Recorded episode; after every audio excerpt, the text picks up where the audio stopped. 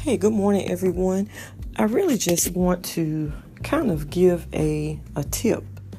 Um, when it comes to mental stress, sometimes you have to check your inner circle.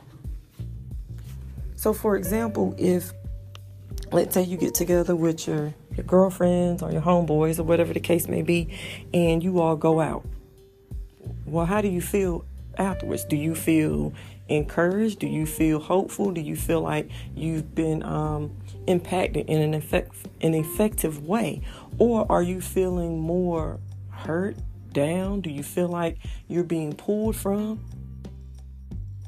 For example, I used to pour a lot. And in doing so, because I'm naturally a giver, but in doing so, it caused me some mental stress. Why? Because I was always pouring, and individuals were not, were not pouring back into me. So I was left depleted with a little mental stress. So again, that's just a tip, just to help you um, improve your quality of life when it comes to your mental health. Again, check your inner circle and watch who you walk with. Until next time, peace and blessings.